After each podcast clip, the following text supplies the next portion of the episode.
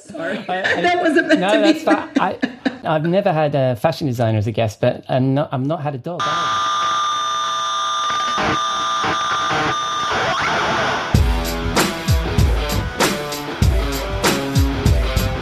Hello and welcome to episode 132 of Rockstar CMO FM. The M is for marketing and the F is for well, you decide. As you're probably wondering, does the world need another effing marketing podcast? I'm your host, Ian Truscott. I'm no rock star, but I've picked up a thing or two over the last 20 years on my tour from sysadmin to CMO, and each week I chat to the true rock stars, my fabulous guests and chums, and share with you some marketing street knowledge that hopefully will inspire your inner rock star.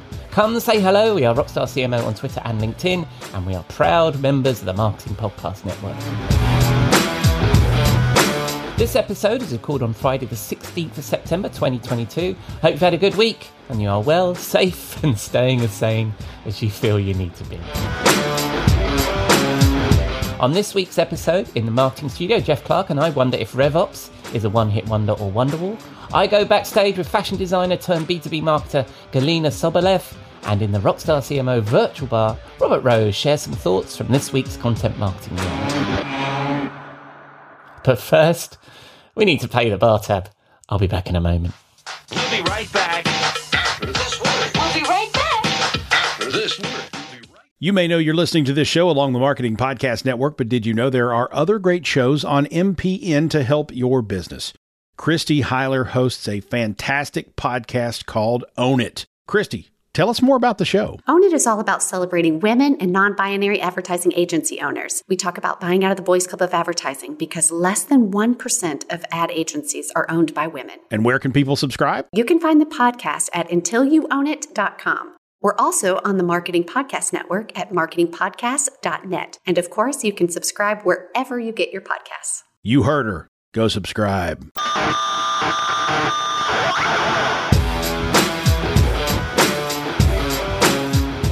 On to our first segment, the marketing studio with Jeff Clark. If you're new to the show, Jeff is our resident Rockstar CMO advisor and former Forrester SiriusDecisions Research Director.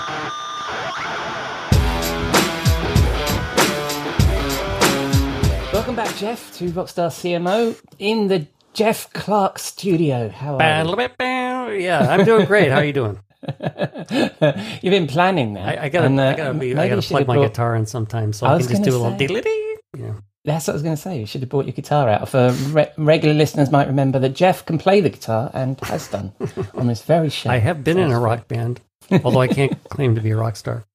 well, none of us claim to be a rock star. We just have this weird name for our show. So there we go. Um, right. Uh, this week, we're going to be talking about revenue ops, my friend. Uh, well, I mean, obviously, we'll talk about the weather in a second, but we're going to talk about revenue ops. How's the weather?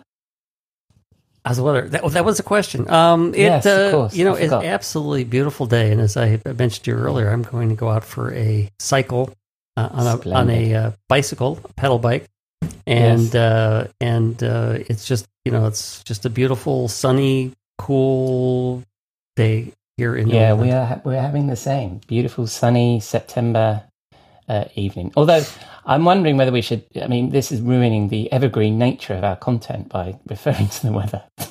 so, if somebody's listening to this and it's pissing with rain outside, we do apologise. Yes, yes. it will get better if it is.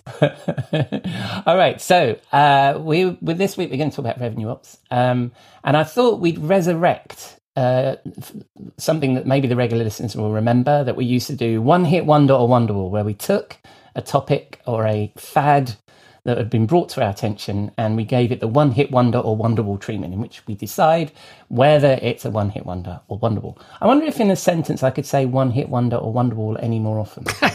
probably, probably not.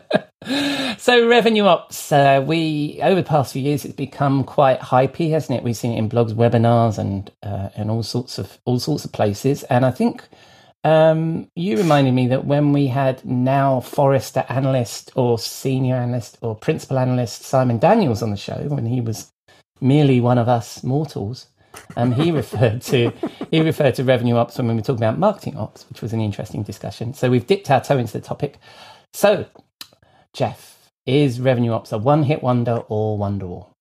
Well, oh, ha- first we should s- define what the heck we're talking Yes. about here because Yes. I think it I think it's the terminology that is becomes the issue. So you know you know it's like revenue ops is ostensibly merging sales and marketing operations. You Mhm. know, and if you do have you know what did it say if you have product operations or some other groups.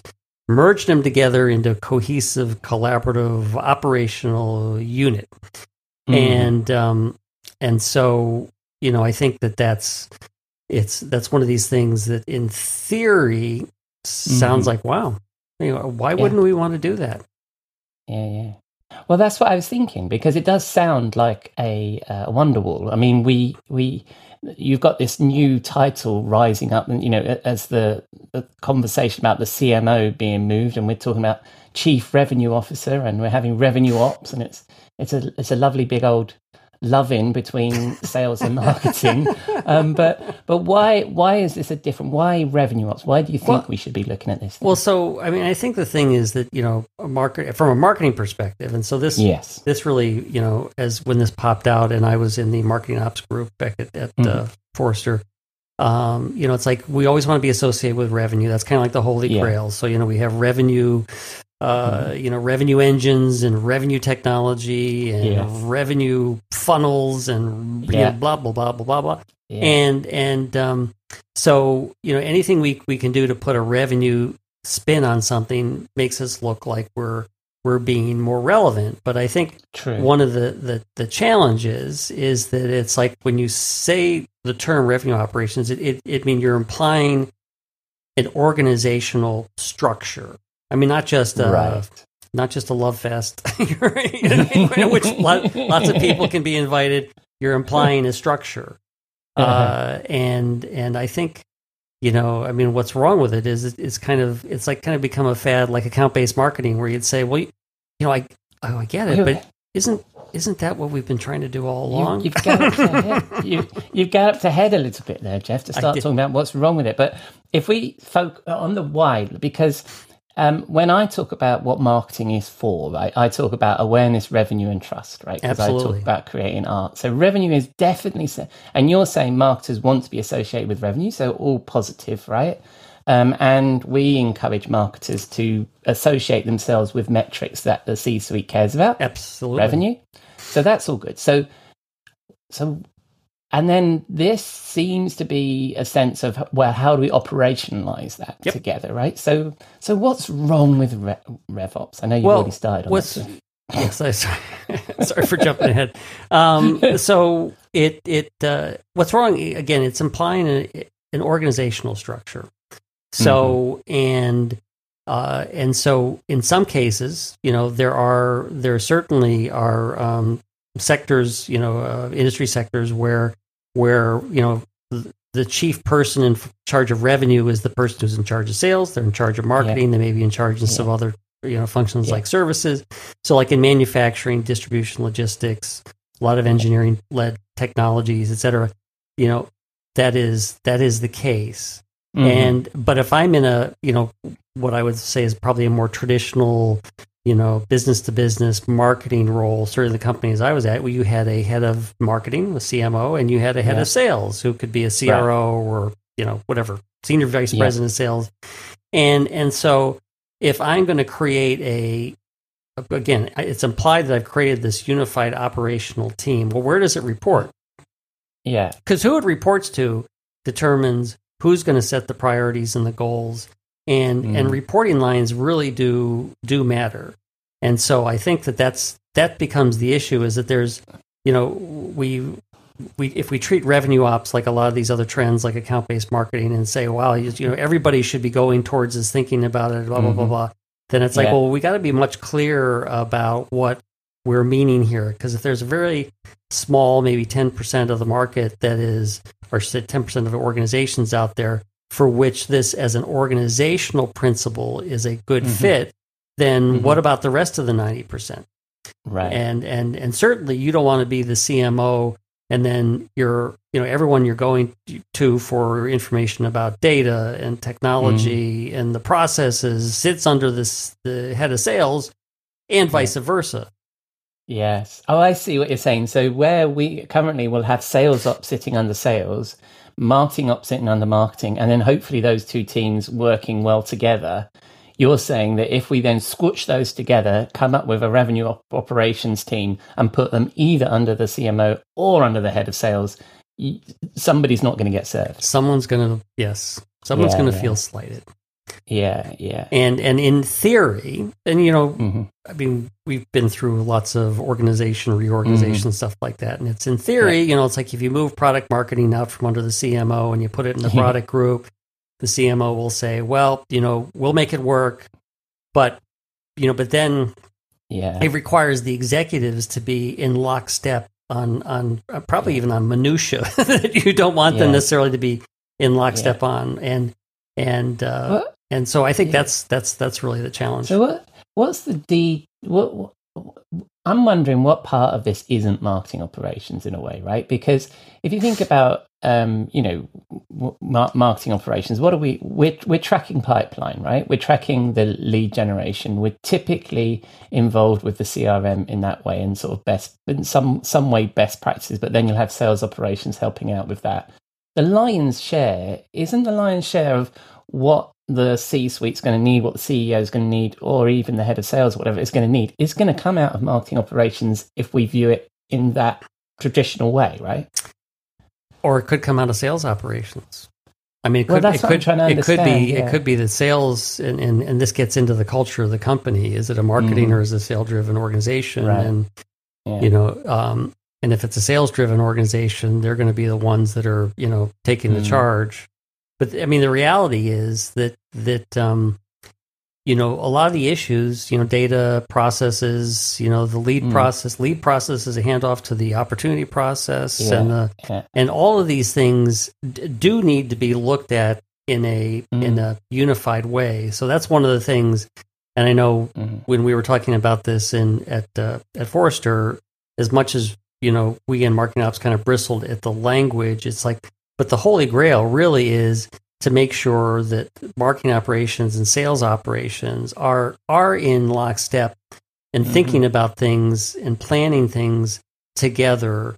Um, and and and again, you've you've got to serve different masters. So you you know Mm. you need to make sure that the CMO and the head of sales are aligned as well as Mm. the operations staff aligned. But but you know if you're um you know if you're working on you know we're we're uh, like the CRM we're gonna you know we're gonna buy a new CRM system. It's like well you know Mm. marketing and sales ops should be you know maybe not Involved. equal uh, Yeah. stakeholders, but pretty darn close to equal stakeholders because Yeah, they're yeah. going to be feeding different parts and using different parts Well- of that system together. Well, I mean, isn't isn't that also about which is going to be the single source of truth, right, for your customers, right? And if it's going to be the CRM, then this then there's equal stakeholders across the business, isn't there? yeah, and if you're going to get like a customer data platform that that, Mhm. you know Same. that that you know feeds or is is getting information from the CRM and other tools Yeah. like a data warehouse in your organization, then it's like you need to be you need to be planning how you're going to use that together.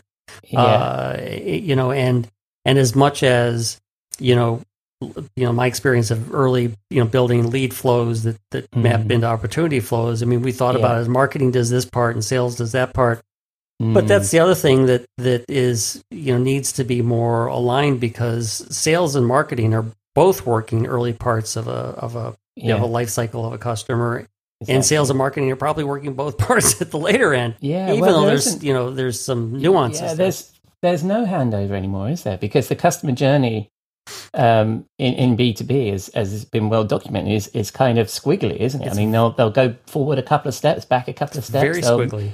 yeah, exactly. So, so I mean, it kind of it makes an argument, I guess, for having one team and uh, uh, uh, across across the piece. But isn't this really about having coherent systems and then being able to do the, the appropriate reporting depending on the context Ab- of that particular And, you know, and I'll, a couple examples. I mean, when I was Mhm. um, at, at Pegasystems and I ran marketing operations, I mean, I worked hand in hand with the people in sales ops, and it was just it was a Yeah. really good, you know, Yeah. relationship that was both good at the executive level and it was good at at, at Yeah. my level. And and so I mean, we were building new lead flows. We were we were kind Mhm. of building using our be building the capability to use our own CRM system. Yeah. So there was a lot of stuff that that we had to work on together, and I had people who had talent in data and good relationships with the guys that ran the warehouse, data warehouse, and you know they had good people too. So so a lot of it was you know uh, you know putting the good people in place and then making sure that they work together. Yeah. Um, We had we had the same yeah we had the same at Censhares. We, we were trying to bring together HubSpot and and Salesforce, right? Yep. Now, if you take that sort of dive, um, siloed view, it'd be like, oh, Salesforce is sales and HubSpot is marketing, but we're trying to integrate those two things together. And the the two guys, one of the sales ops guys and one of my guys, would sit next to each other trying to figure this thing out of how it was going to integrate together. And one of you know it just so happened the person in marketing actually was quite proficient at the salesforce stuff so there was no real distinction Yeah. between where those skills were the Yeah. sales ops guy knew what he wanted to get out of Yeah. it and the marketer knew how to get the re- reports that he was looking for so great example. it was yeah i mean it was, it was very c- collaborative so um I, there's no before you jump on Yeah. another example, which which is kind of counter to what we've been mm, talking about, is that there was a company that uh, again when I was at Forrester we were advisor Yeah. to, so I won't I won't mention their name, but they they kind of had a a collapse in in marketing and uh, and and a very sales driven organization, and so yeah. the people that were kind of in the operational roles of marketing moved in under a, uh, a revenue, you know, they called it revenue operations team, um, Yeah. which reported up into sales. And they, but they had a ton of issues of replacing their CRM, you know, fixing uh, their lead process, lead and opportunity processes. So they had to go through the whole gamut of challenges on technology, process, skills, et cetera. Um, Yeah. and, and it was actually a positive that they, and also measure, you know, this is like, how are we measuring success? Um, you know, determining what they're going to measure, how they're going to, the tools they're going to use.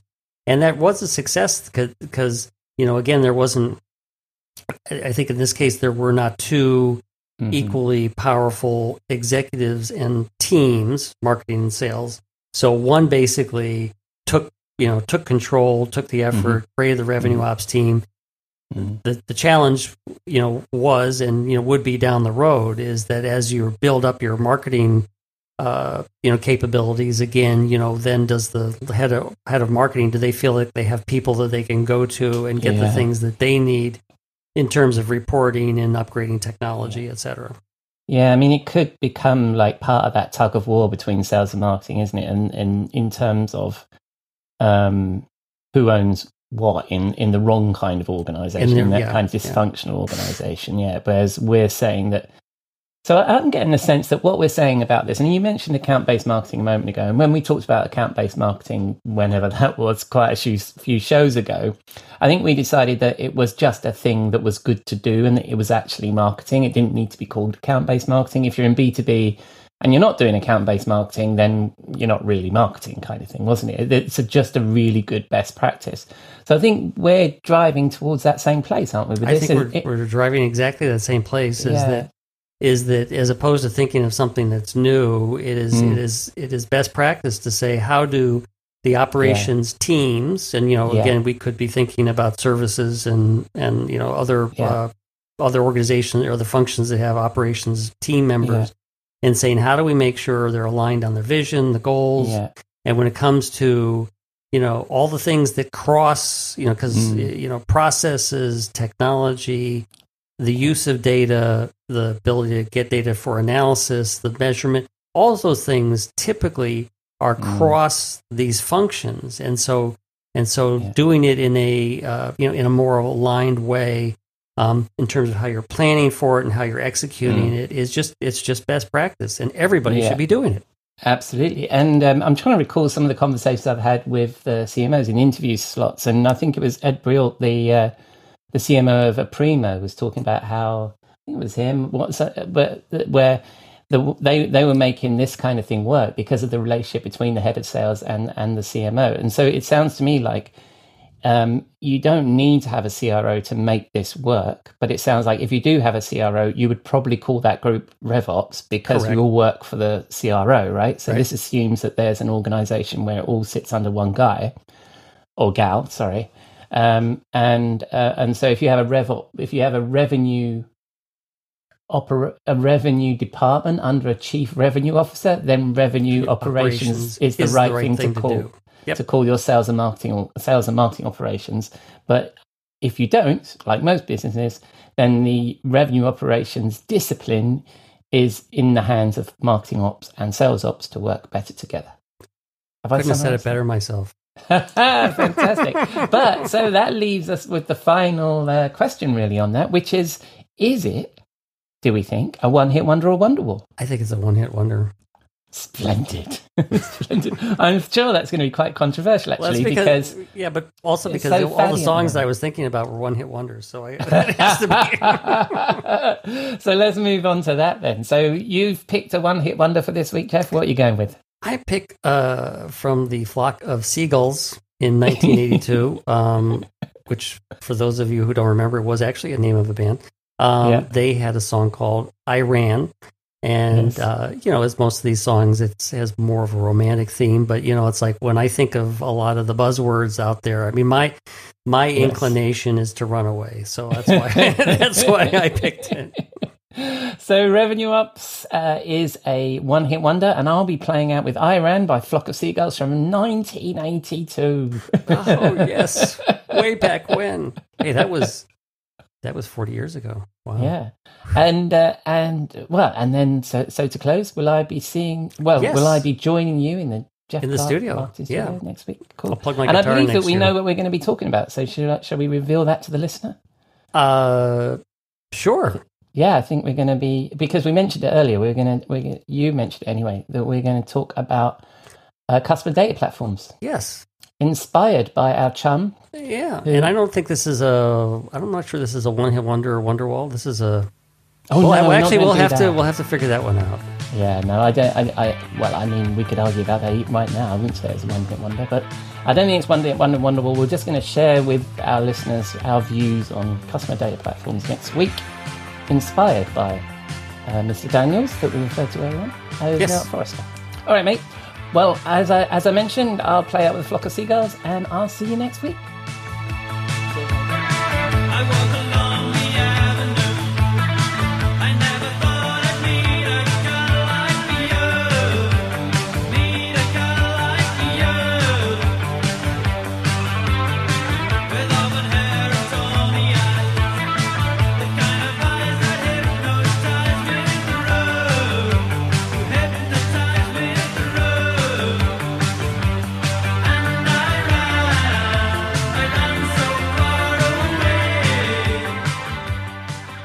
Thank you, Jeff. And that was I Ran from the Flock of Seagulls from 1982. There might be some that might argue they had more than one hit. What do you think? Are you a fan of the Flock of Seagulls or maybe Revenue Ops? Let us know. We are Rockstar CMO on all the socials. Time to go backstage with my guest. Galina Sobolev is the CMO of StyleScan and founder, creative director at Single Los Angeles. As you'll hear, Galina grew up in Ukraine. She learned to sew and crochet from her grandmother, developing a deep love of fashion, and she studied at the Fashion Institute of Technology in New York City. She pursued a career in high end fashion, creating her own label, Single Los Angeles, a luxury collection for independent, stylish, and passionate women. And she was also a fashion designer finalist on Bravo's Launch My Line. Seeing that the fashion industry was on the precipice of change, Galina recognized a new opportunity at the intersection of fashion and technology and joined StyleScan as CMO, seeking innovative ways for fashion brands to become more inclusive, sustainable, and consumer centric. I might be the last person who should be interviewing a fashion designer. Let's see how I got on. Welcome, Galina, to Rockstar CMO FM. How are you? I'm fine. Thank you so much. Pleasure to be here. Uh, you're very welcome. You're very welcome. Um, and for people that haven't come across you, uh, tell us a little bit about yourself. So, my name is Galina Sobolev, and I am a fashion designer who grew up in Odessa, Ukraine. Uh, Immigrated to New York, uh, worked in, New- studied in New York, studied fashion design at Fashion Institute of Technology, BFA graduate, did an exchange program in UK at Nottingham in a knitwear technology uh, specialization. Moved back to UK, lived in England actually for a year and a half, enjoyed a phenomenal time in the early 80s, did some modeling in England, which was a phenomenal experience, and then moved back to New York, worked on 7th Avenue for uh, large uh, designers in a corporate world, and afterward moved to Los Angeles. And I've been in Angelina for 35 years. Uh, starting in the corporate fashion world and moving into having my own company and having my own business for the last 20 semi years, 25 years, uh, having my own company, single dress, and now with StyleScan. So that's a Yeah. quick, quick recap of my life. Well, people might be wondering why I've got a fashion designer on a marketing show, but your current role is actually the CMO at StyleScan. Tell us about StyleScan. Well, StyleScan is an incredible visual tool that enables um, customers uh, see them see someone relate that they can relate to. Um, See the clothing and sizes that they can relate to. It is a visual digital tool. It's a plug-in that is simple to use, simple to, to um, engage in, and pretty much my opinion is that every single website should have this tool um, implemented. It enables a consumer uh, to preview a garment or an item of jewelry on a diverse carousel of models of diverse sizes, diverse uh, ethnicities, and it's 100% zero. It's zero waste and um, pretty much incredibly inclusive. And I think it's just a fantastic, revolutionary tool. Um, this is why I came on board and joined the team of StyleScan early on because I saw this as an amazing solution um, to so many um, businesses and just a cost saving of photo shoots, a cost saving of um, everything from creating additional samples to increasing sales and incre- and decreasing returns. Yeah, I'm not. Um, I'm obviously not an ag- an expert in this area, but it, just looking at it, looking at your website, it looks it just looks cool. Um, but also, you know, those are the challenges at the moment, isn't it? Is is with um, e-commerce is returns, so it reduces the returns, as you were saying, but also of waste, isn't it? The people buying fast fashion and not they're not keeping the things. Absolutely. So from the very, very get go, and I will have some uh, great analytics actually for you um, in terms of, um, you know, in terms of everything that we have gotten so far from all the behind the scenes um, on the exactly, you know, uh, the exact information of the ratio and, and returns and, and really increased engagement but it's a tool that really is so simple to use. It's simple to implement. Um, We're now in a full force of marketing it, so of course that's hence the conversation with you. Um, and going back to how does a fashion designer become a marketeer, or Yeah. do you always have to be? You pretty much all of us have to be marketeers. Every blogger is a marketeer. Um, every um, every pretty much. Uh, anyone and everyone who is involved in anything where there's sales involved or a presentation of product almost has to be a born marketeer. Yeah, absolutely. And um, I, in preparing to chat to you, because you're the first fashion designer I've had on the show, which might surprise you. Um, but I've spoken to a lot of marketers that started in music or something creative, and I imagine there's parallels for you as well, because um, whether you're a, a mu- musician, a writer, or a fashion designer, you have to be a marketer, don't you? You need to sell your designs and your products, right? Absolutely. And, you know, um, every trade show, even as a fashion designer, you obviously, you know, you present your collection. So you have to learn how to, in a way, remove yourself from the product and move into um, sales and marketing. How do you present your product? How do you present it in the best light where the buyer, or at the same time now, how do we present StyleScan in the best light? How does the buyer understand this tool, and how do we create this um, this incredible want and need for implementation of this product? Go take care of your dog now. Sorry, that wasn't meant no, to that's be. fine. I, I, I've not had. I mean, I've never had a fashion designer as a guest, but and not, I've not had a dog either. So it's a, it's a couple of firsts. So now you have a pug dog in by the name of Truffle. cool. you have you have Truffle on the show and a Oh, fashion hello, designer. Yeah, I guess it happens, you know. A lot of his his name is Truffle, and he I guess he really wants to be on the show. He's a very fashion uh, fashionable guy.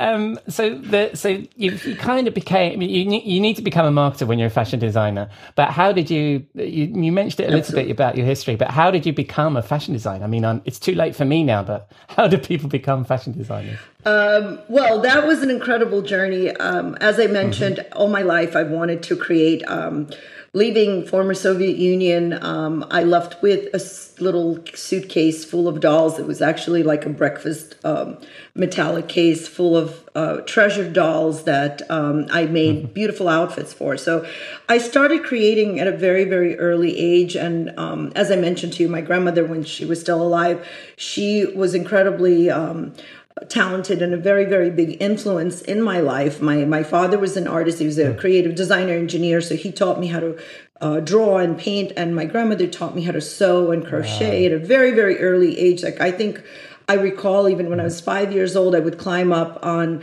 top of the table where she was sewing and turn her little ivory Singer sewing machine, and I was the the the, the handle turner while she was sewing. This wasn't even the sewing machine that had pedals.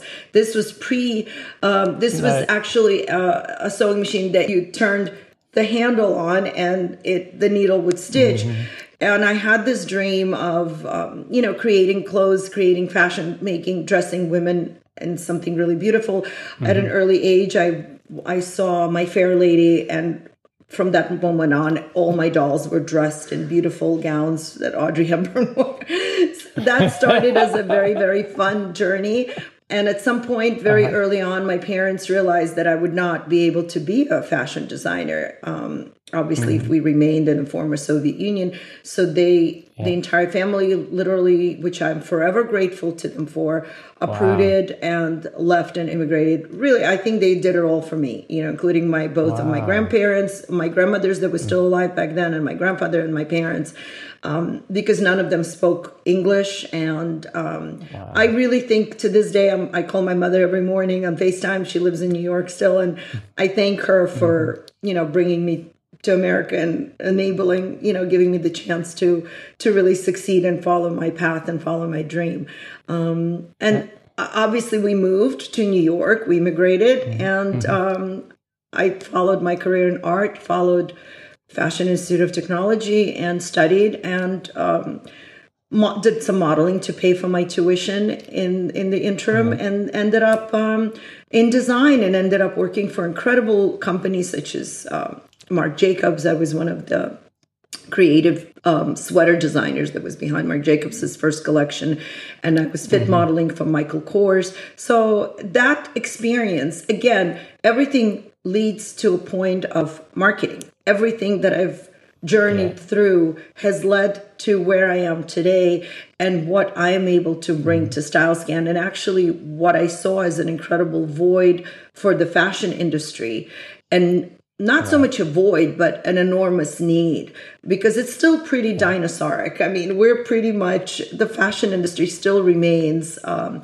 quite uh, you know quite behind a lot of obviously you know tech firms and uh, even there are of course brands like nike and you know that are on the forefront of technology. But a lot of the fashion brands still lack um, you know the technological know-how or even wanting to immerse themselves in the technology mer- the, the merger of technology and fashion in order to bring the consumer a better experience for the consumer Right. And do you think that's because of the, um, you know, there's uh, the direct to consumer activity is kind of low, isn't it? And, and most fashion brands are, are selling through retailers and stuff. Is it is the innovation happening at the retail end and not with the designers? Is that what you're saying, or is there just no innovation happening at all? Well, there is no, there's incredible innovation happening at the, I think much more innovation is happening on the retail end, obviously, because they're, they're being pushed by Amazon. I mean, really, who gave everybody that jump start? Who gave everybody the nudge like, Yeah. hey, fellow, you've got to move into the digital world or everybody's going to shop on Amazon and you're going to be left behind. So, of course, um, you know, very famous e-tailers such as Net-a-Porter, who are based out of UK, actually were at the forefront. Um, you know, a lot of the fast fashion um, brand, uh, e-tailers uh, that became very notable for their fashion savvy as well as presentation of product on the e-commerce site um, such as Mytheresa which later got acquired by neiman marcus. I mean some of these names might not mean much to you but in the marketing world in the marketing stratosphere of fashion they're quite notable. And they were really the early on uh, renegades. They were the the disruptors. And so you know um, there are very very savvy tech savvy marketeers out there in the in the e-tail world as as well as you know on the high end and as well as on obviously in the mass market. There's, there's always been much more because that is the mm-hmm. consumer age group th- who gravitates to shopping online because they don't like to go into a store. They are not craving the experience of the service or being serviced to as much as someone a little bit older in the older demographic so it's it's Mm. almost like the industry itself was pushed to move on. Um, Certain things happened. Mm. And, uh, Obviously, I the mean- pandemic. Yeah, I Sorry. say, yeah, yeah. That's fine. I mean, I was just going to say that too. That the, the the pandemic hastened that, didn't it, of the online shopping, and it's it's a hackneyed um, thing that everybody says, but it's true though, isn't it? It changed retail completely, didn't it? Absolutely, absolutely. It changed retail uh, in every aspect uh, because Yeah, this could happen again. I think all the retailers realize this could happen again and again. Who knows? And the mm-hmm. fact that the mm-hmm. mom and pop stores couldn't even operate, and of course the larger the larger stores such as the Saxes and the Selfridges and the Harrods of today were mm. literally shut down because no one would go into the shops um, to mm. try things on. So everybody's bedroom, their home mirror, their closet became their store. And people mm. still shopped. Obviously, maybe they shopped for more casual wear, not so much the dress up because there was no place to go. But people still mm. had their COVID circles, their inner dinners, their at home entertainment. People still were craving to to look fashionable. Even if you were wearing something casual, you still you know any any you know people were still craving to maintain that dignity or class or you know kind of a vision of something fashionable somewhat. Yeah, well, at the beginning, um, at the beginning of the pandemic, in particular, I remember some colleagues on LinkedIn and stuff, and they were saying that they still were dressing for work in order to dress for you know the camera and the and the and the Zoom calls. So I think there were still people buying dress shirts and things like that for that to have their Oh, Zoom shirt right, ready. we we had a Zoom blouse. I had a collection of Zoom blouses. I literally called them that. I created an entire line sheet that was called Zoom blouses with different beautiful floral prints and vintage prints and different colors. And that was my biggest seller mm. during the entire time of you know the the tail end of 2020 when people kind of grappled with with the insanity of it all and and realized that they would be moving hmm. on into 2021 and the zoom the continued work from home would still carry on and people are still working a lot of people are still working from home. It's it's difficult in the fashion industry to work from home because you can't really create cut and sew a garment from home. You can oversee certain things therefore again StyleScan comes in into the digital creation. We we we as a StyleScan as a tool can uh, be implemented on different and I'll, and I'll fill you in on all the different levels of speed to market recognition and again easing um, really easing the the transitional easing the fact of sewing multiple samples saving the earth of all the garbage that's out there from that creates from making samples. Zero waste completely zero waste. Um, in in in a short sentence somebody literally um, a sample maker in China or in India could make one sample, just one, photograph it on a mannequin, submit it to us. Let's say we are partnered with a brand, and we can put instantly that item on 14 different models in all 14 different sizes, and then send it back to the brand. The brand forwards it to the buyer, and the buyer is now able to visualize it and buy it. So it's a B2B, it's a tremendous B2B advantage, uh, advantage as well as then of course, the e-com stores use it as on a B2C, but there's just an incredible. Um, this is why my job is to market it to the brands on the manufacturing end as well as the e-tailers of today, because there are so many aspects um, and so many different facets to this visual tool that can be utilized and cross-utilized for marketing for diff- for various marketing needs. That it's uh, it's just a wonderful, wonderful That's, tool. Yeah, that's fascinating because I hadn't thought about the whole supply chain. And I don't only thinking about having seen the demo on your website and saw it as a, a consumer thing. I mean, I'm I'm clearly not your target market, but even even I, when I buy something online, uh, so ma- so much stuff I buy and it it, it that doesn't really work for me. No, I, I and you end up or I don't bother returning. wearing it. Exactly. Yeah, yeah. So, so whether a target market, we don't specifically have a target market. Everybody is Mm-hmm. our target because people, um, and we're going into men's more and more because we've been approached by a lot Mm-hmm. of menswear firms as well. Um, even if you're buying a classic polo shirt, let's say, you know, for for a meeting or for a Zoom call, Mm. you still need, could visualize what a particular color would look like on your skin tone prior to actually Mm-hmm. ordering it um, in seconds and not have to deal with possible returns afterwards.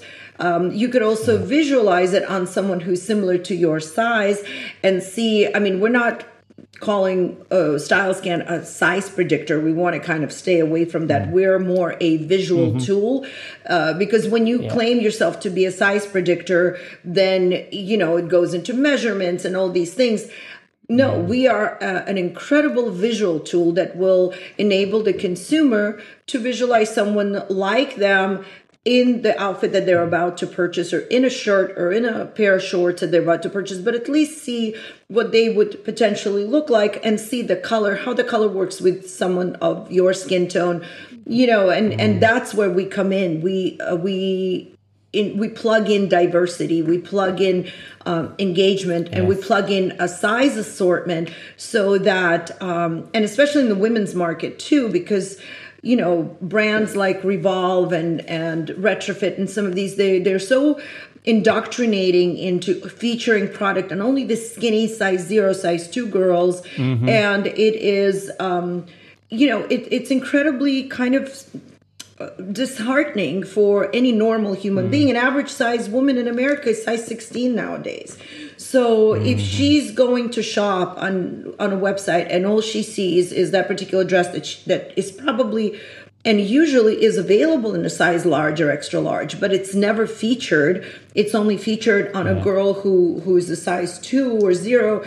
It's very hard to visualize we plug in the visualization uh, experience. So now the customer, the consumer is engaged. They're experiencing something um, warm and snuggly because shopping should be fun. Yeah. It, you shouldn't be feared Yeah. of shopping for something that you want.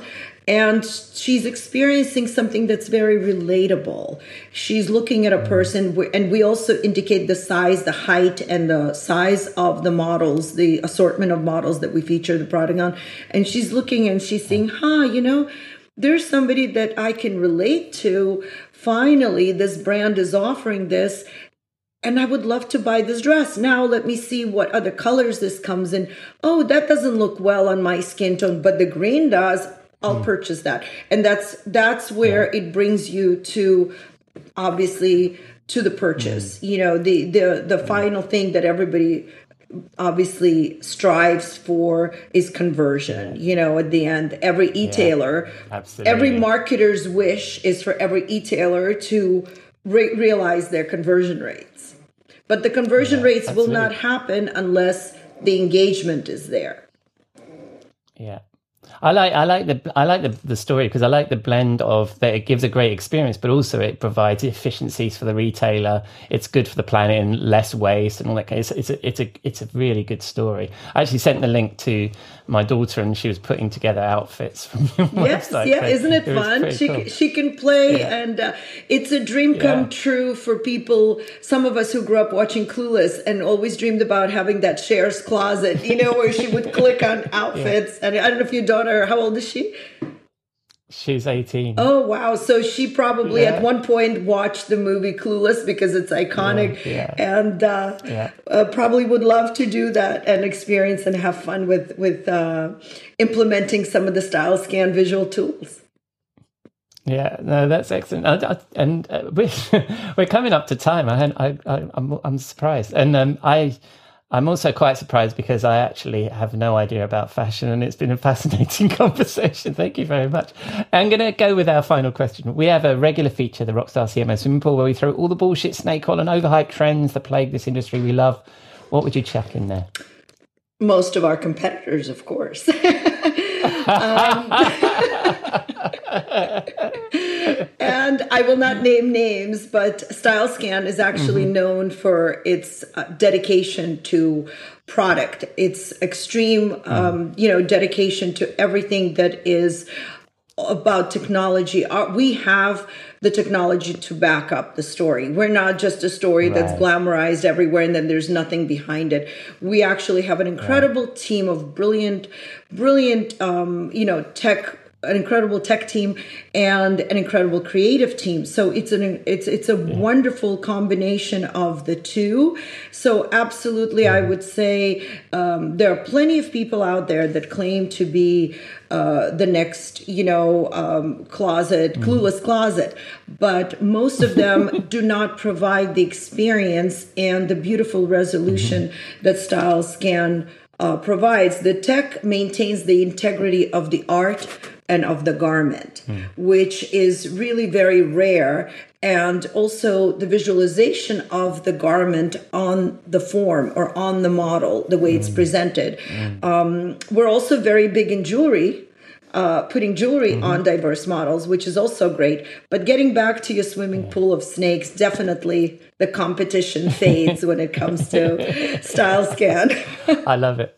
Well, I think you've made a tremendous um, switch from fashion design to B2B marketer because I think any B2B marketer, especially in tech, will want to put their competitors, especially the ones that just uh, talk marketing bullshit and don't have the features, the functions, and the good tech behind it. I think they would throw them in the swim pool too. So I think that's a great testament to the fact you are now one of us. So there you go. And when people, I mean, we've talked about StyleScan, which is stylescan.com, right? But when people want to spin the dial on the interwebs, where they're they going to find you? Gina? So stylescan.com is our website, and they could easily sign up uh, on stylescan style on, on our website, which is stylescan.com. Yeah. Um, we are on Instagram, and for me personally, I'm on LinkedIn uh, under at Galina Sobolev, uh, Instagram at Galina Sobolev, uh, and uh, you can, you know, anybody can DM us with any questions or um, anything interesting. The brands that are our brand partners are featured on stylescan.com. And most important is we are a Shopify affiliate. So anyone wanting to start their e-com store can benefit from requesting that StyleScan, you know, that they would like a StyleScan feature to be implemented. So that's the great new uh, thing that that we're going to That's implement. awesome. Yeah, that's awesome. I mean, any of us in e-commerce tech have heard of Shopify, so that's that's amazing. So that's cool. All right, Galina, that's been splendid, and uh, thank you very much for your time. Um, I will include all of your links in the show notes. So I'll include all your links in the show notes, and I look forward to staying in touch and seeing how you guys do. Yes, follow me on Instagram for all the fashion shenanigans. That's what I need: fashion shenanigans. I love it. Absolutely. Thank and you very your much. daughter will probably enjoy it too. Pleasure meeting you, Ian. Take Speak to you soon. Cheers. Bye bye.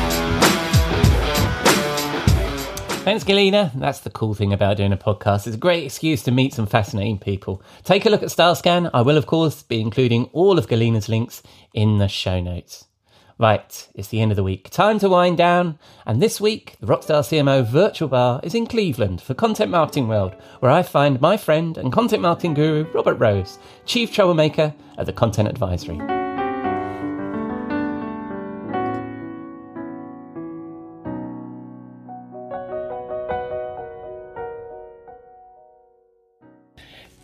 Good evening, Robert. What are you drinking? Oh, hello, my friend. It has been an exciting, interesting, long, good week um, here in the lovely Cleveland. And um, yeah, we're in the virtual bar here, and I think, you know, I'm just I don't have the creative brain power to create something fancy, so I think we're just going to pour a couple of lagers and, you know, maybe a Guinness. Let's have a Guinness, um, and uh, we'll we'll we'll sit down and chitter chat about what we've seen over the last four days. Uh huh. That's good. Well, um, yeah. So you're pouring yourself a Guinness, and I am still. I'm not, unfortunately, in the virtual or unvirtual bar of Cleveland this year, but I shall um, attempt to make that same drink in my desktop bar. So I shall uh, you, quickly you really whip don't have a like, uh, or is it sacrilege to have a Guinness in the bottle or can? I guess it comes in cans. Um, Yes. that's that's sacrilegious. Yes.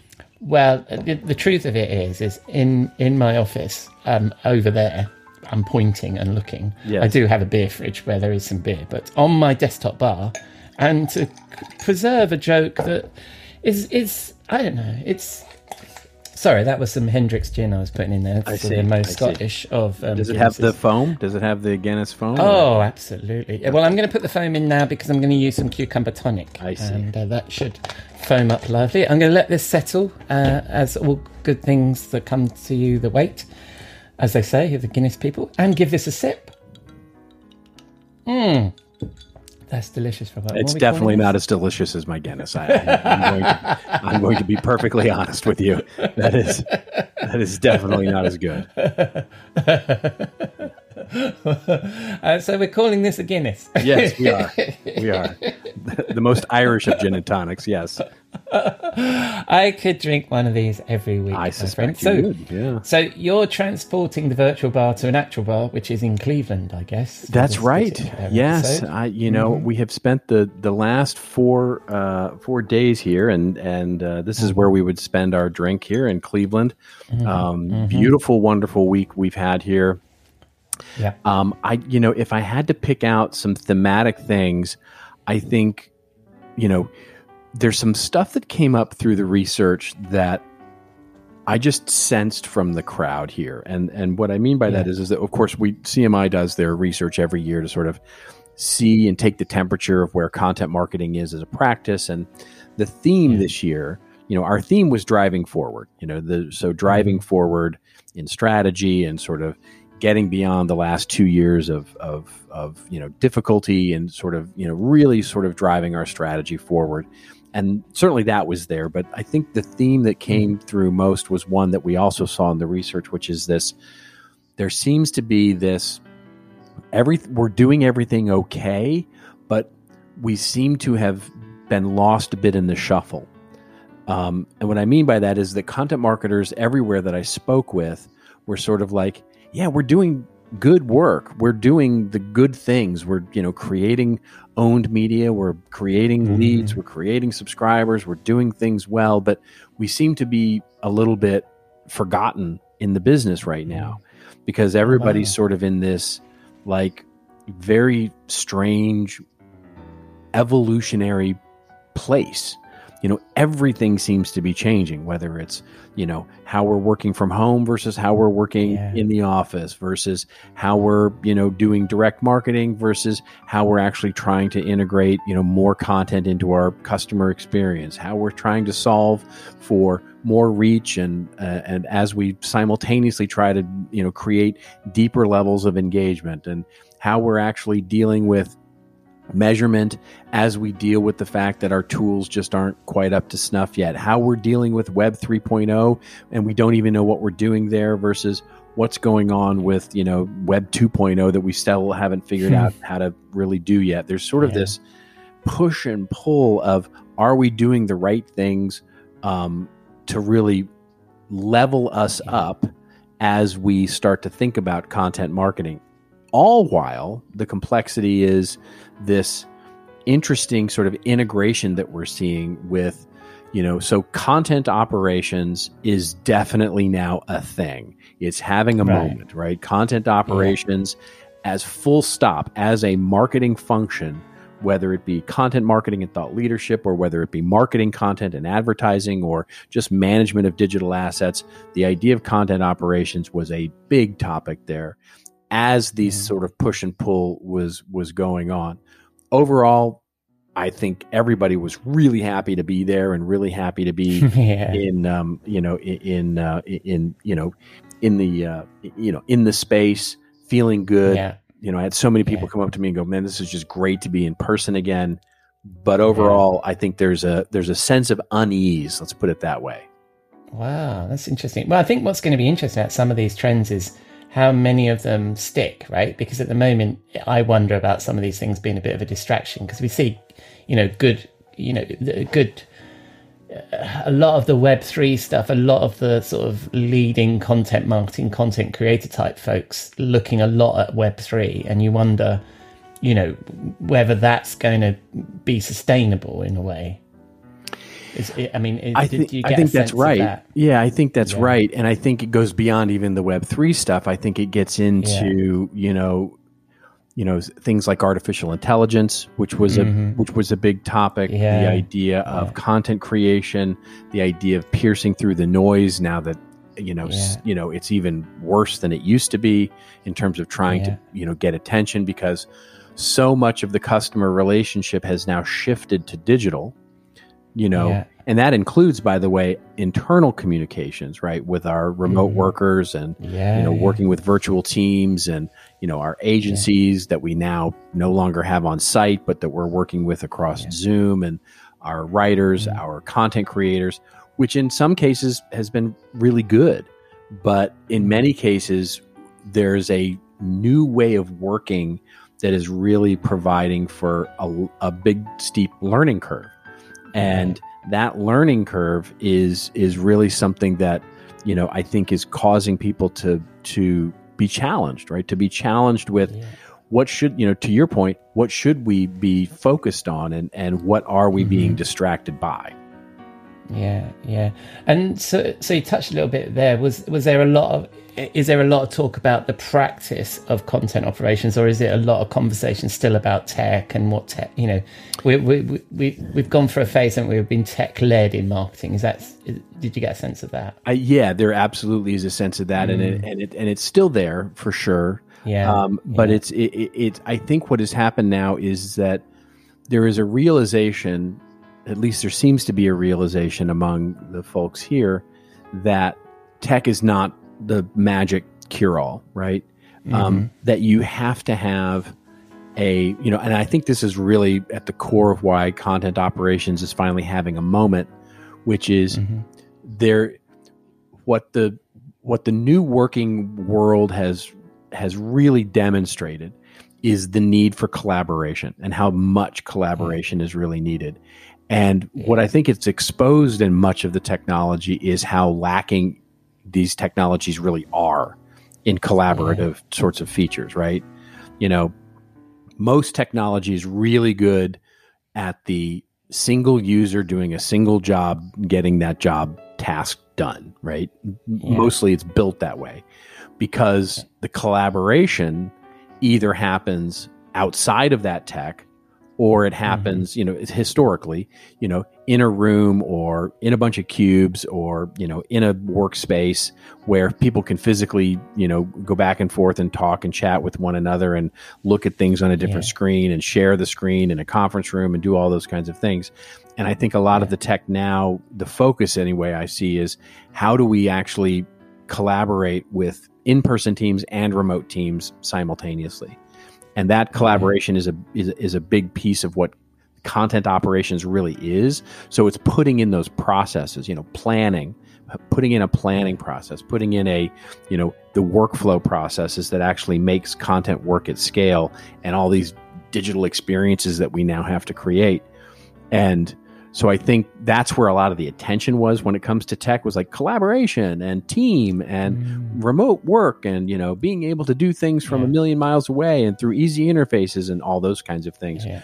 rather than sort of the sophistication of X or Y or Z. Yeah, yeah. Well, I mean, it, it helps, isn't it? I mean, we're all going through that right now. I see that in my own work. Is um, in the when when you're trying to define process and try and get that stuff into the tools, where you would get a bunch of people together with a whiteboard. There's that that sort of experience is still lacking. it's it, tough when you're doing yeah like- it's really yeah. really tough i mean i'm we're struggling with it with our clients right which is Mhm. you know i mean you know the virtual whiteboards are fine right you know and and when i say fine i mean they're fine but nobody loves it nobody loves that experience you know and you know i mean i'm not sure that we loved the conference room you know staring out of the parking lot in a beige room with a whiteboard either but it was better right? I mean it's just demonstrably better um, Yeah. to to be physically in a room with people. And the interesting thing i find is that it's actually the reverse now is starting to come uh, to fruition a lot. What I, what i mean by that is i'm remote and Mhm. we're you know we're facilitating or working in a room where four or five or six of them are in a conference room together right they're in they're on Right, video together yeah. in a conference room Yeah. and so Yeah. that's the worst right the, Yes. the you know the, the best is to be all in person together the second best is when you're all remote in, in different locations Mhm. and then the Mhm. worst is actually when some of them are together and you're actually the one remote Yeah. because it's just never a good experience for you No, especially if you're trying to whiteboard something. yeah, just that's right. A brainstorm Yeah, yeah. or create any sort of Yeah. you know creative energy in a room. It's just really difficult to do. Yeah. Yeah. Anyway, back to CM World. Yeah. Um, dare I ask how your keynote went? My keynote went just fine. I never know how these things go, and I never try and judge it, Mm-hmm. And you know all those kinds of things. Yeah. So I, I, I think Yeah. let's just let's just say it went just fine. My topic that I was talking about was really the themes that we're seeing here. Um, Mhm. That um, you know, we we talked a little bit about this the last couple of weeks. This idea of Yeah. creating more and and how do we actually start to think through what strategy really means when it comes to content. Um, you know, really sorting out the fact that you know, I, I think it was maybe three or four weeks ago we talked about the idea when I you know when I talked to CMOs or CFOs and they say, well, what do you mean by content? And Yes. and I, Yeah. you know, Yeah. and I end up saying, Yeah. I just let you just let that hang there, right? Because it's everything, right? And so when you start talking about content strategy and you go, yes, it is. It's really that important. It's really that big. It's really that unwieldy. We have to get our arms around it. That was sort of the topic of my keynote was Mhm. sort of looking at things in a different perspective from that, you know, from that idea. And I think it went good. Yeah. Oh, nice. Well, I'm sure it did. I'm sure it did. I've seen you speak a few times and uh, always excellent. And it's always nice to have you here on the show. The other thing that I just caught from that, and maybe it was quite selfish, was that that um, that over a few drinks in the virtual bar, you were able to form your views for your keynote. So I feel like I contributed. Uh, yes, indeed. Yes, in, in, indeed. It's it's almost as if we plan these things, right? It's almost it's it's, it's this strange sort of uh, feeling as if they're like almost thought through before we actually meet in the bar. I I can't imagine what that's all about. Well, I mean, the, it'll come as no surprise to the listeners that there is some thinking through it. It doesn't happen here with me; it happens mostly with you. So, yes, I just I just listen to your thoughts. So it's been excellent, and um, congratulations on a great show. Oh, thank you very Um, much. Yeah, sorry and it's all as always. It's so fantastic to see old friends and Yeah, to make yeah. some new ones. And you know, it really f- this year felt a lot like homecoming because Yeah. there's so many people that I hadn't seen in two years because they didn't Yeah. travel or I didn't travel or Mm. you know all of that. So Yeah. there was so many hugs. Um, and it felt really like a back to normal event where people felt comfortable and it was yeah, Yeah. that's that's a really great thing And, and also, um, you mentioned at the beginning the content, the research that the Content Marketing Institute does. I think is all has always been excellent, and I, I'd encourage people to go check that stuff out. Yes, Like, we actually debut so- it. We we debut some of the numbers at the show, um, and Yeah. then um, and then so in the coming weeks, the actual report will come out. Oh, splendid, splendid. All right. Well, I'll include a link to uh, the Content Marketing Institute in the show notes where people might find that kind of research. But also, if people were interested in where all these thoughts for these keynotes come from, where might they find that inspiration? Well, they'll find me at contentadvisory.net. Splendid. And when they spin the dial on the interwebs, when you get back from um, Ohio, where are they going to find you? Um, well, assuming I get back from Ohio, I mean, you know, the travel. Let's just put it this way: business travel is still pretty broken. um, Uh-huh. as it as it uh, as it uh, as it works out. Um, I will Yeah. be on LinkedIn as the best place to catch me. I mean, I'm on Twitter too. I'd love to connect with everybody on Twitter, um, but LinkedIn is where I do most of my my, my writing and sort of communicating and and kvetching. Kvetching. Yeah. Oh, that's a lovely word. Kvetching. I'm going to have to add that to my vocabulary. I'm not sure I can quite pull it off, but I'm going to give it a go. And um, most importantly for me, are you going to be in the in our virtual bar next week? I will indeed. I Back in the to it, virtual bar, friend. as it were. I look forward to it. Thank you very much, Robert. And again, congrats on a great show. And I look forward to speaking to you next week. Cheers.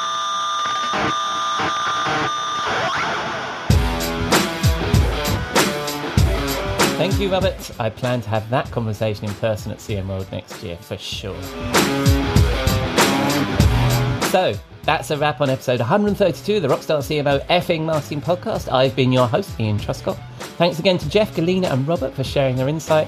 Please say hello to them. I'll include all their links in the show notes, which you can find on your favourite podcast app or at rockstarcmo.com, where you can also find all our previous episodes.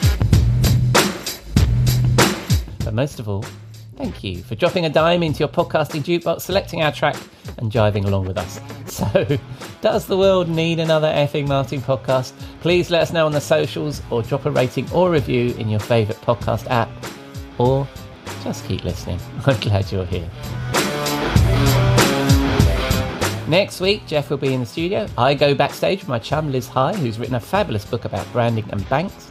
And Robert will be back from Cleveland and in the bar. Until then, have a great week. I hope you can join us next week here on Rockstar CMO FM.